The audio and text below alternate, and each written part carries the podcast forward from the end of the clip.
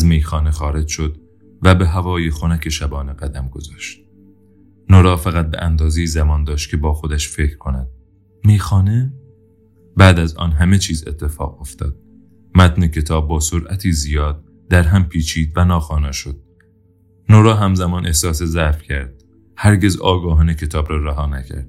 اما لحظه ای آمد که دیگر در حال خواندنش نبود و لحظه دیگر بعد از آن اصلا هیچ کتاب یا کتابخانه وجود نداشت. سنعل اسب نورا در هوای سرد به تمیز بیرون ایستاده بود. برخلاف بدفورد اینجا باران نمی آمد. با خودش نجوا کرد. کجا هستم؟ ردیفی از خانه های سنگی کوچک و ترسدار در سمت دیگر جاده بودند.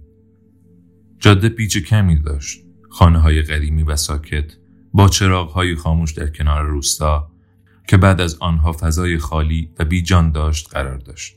آسمانی تمیز، گستری وسیع از ستاره ها و هلال رو به محاق ماه، بوی مزاره، هوهوی دو بخشی جغت های جنگلی و بعد دوباره سکوت.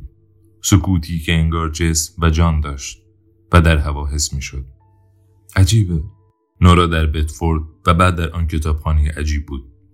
حالا هم در اینجا توی این جاده روستایی زیبا بدون آنکه حرکت چندانی کرده باشد.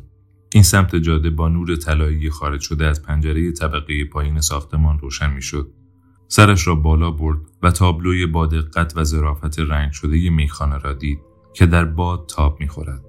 نعل های روی هم سوار شده زیر تابلو به دقت این کلمات را می ساختند. نعل اسب. جلوی نورا تخت سیاه پایداری روی آسفالت بود. دستخط خودش را روی تابلو شناخت که با ظریفترین و تمیزترین حالتش نوشته شده بود. سه نعل اسب.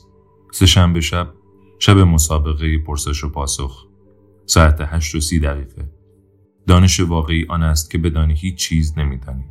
سقرات پس از باختن در مسابقه پرسش و پاسخ ما در این زندگی نورا چهار علامت تعجب را پشت سر هم میگذاشت احتمالا آدمهایی که راحتتر و شادتر بودند این کار را می‌کردند امید بخش بود سرش را پایین گرفت تا ببیند چی پوشیده پیراهن جینی که آسینهایش را روی بازو بالا زده بود شلوار جین و کفش لژدار هیچ کدام از اینها را در زندگی واقعیش نمی پوشید.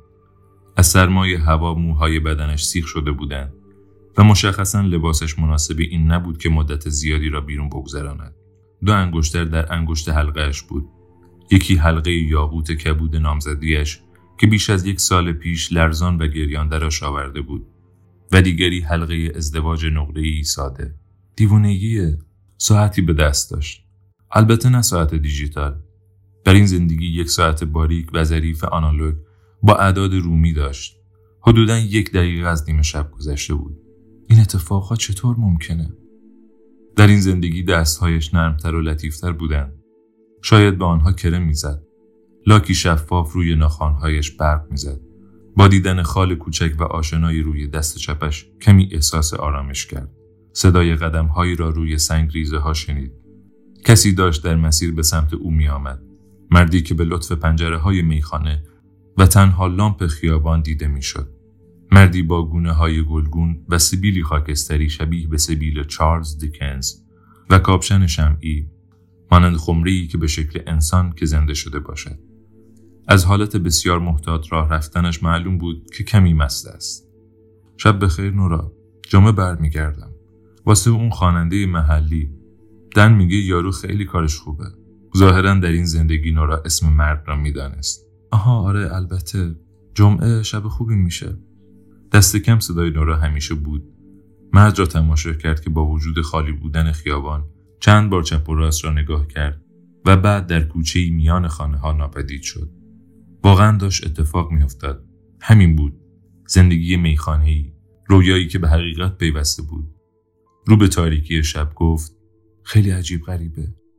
خیلی خیلی عجیب غریب. گروه سه نفره دیگری هم از میخانه بیرون آمدند. دو زن و یک مرد.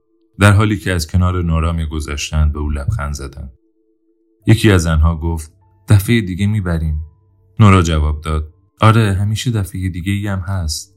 به سمت میخانه رفته از پنجره نگاهی به داخل انداخت. به نظر خالی میآمد. اما چراغا هنوز روشن بودند. حتما آن گروه سه نفره آخرین افراد توی میخانه بودند که رفتند. میخانه بسیار جذاب و ترغیب کننده به نظر می رسید. گرم و با هویت. میزهای کوچک و تیرک های چوبی و چرخ کالسکی که به دیوار وصل شده بود. فرش قرمز زخیم و پیشخانی که با روکش چوبی که تعداد چشمگیری پمپ نوشیدنی در آن بود. قدمی از پنجره دور شد و درست آن سمت میخانه جایی که آسفال جایش را به چمن می‌داد تابلوی دید. سریع به سمتش رفت و نوشته رویش را خواند. لیتل ورس از ورود راننده های محتاط استقبال می شود. سپس در قسمت وسط بالای تابلو نشان کوچکی دید که دور تا دورش سه کلمه شورای شهر شایر نوشته شده بود. رو به شب زمزمه کرد. انجامش دادیم. واقعا انجامش دادیم. این همان رویایی بود که وقتی در پاریس کنار رودسن قدم می‌زدند و ماکارون را میخوردند که از بلوار سن میشل خریده بودند دن برای نخستین بار دربارهش به او گفت رویایی نه درباره پاریس بلکه روستایی انگلیسی که با هم در آن زندگی می کنند. میخانه ای در نواحی روستایی اطراف شایر. وقتی سرطان مادر نورا به طرزی شدید برگشت و به قدرت لنفاویش رسید و به سرعت شروع به پیشروی در بدنش کرد. رویای آنها هم با وقفه روبرو شد. دن همراه نورا از لندن به بدفورد نقل مکان کرد. مادر نورا درباره نامزدی آنها می‌دانست و قصد داشت به اندازی زنده بماند که عروسیشان را ببیند. اما چهار ماه زودتر از موعد درگذشت. شاید همین بود. همین زندگی.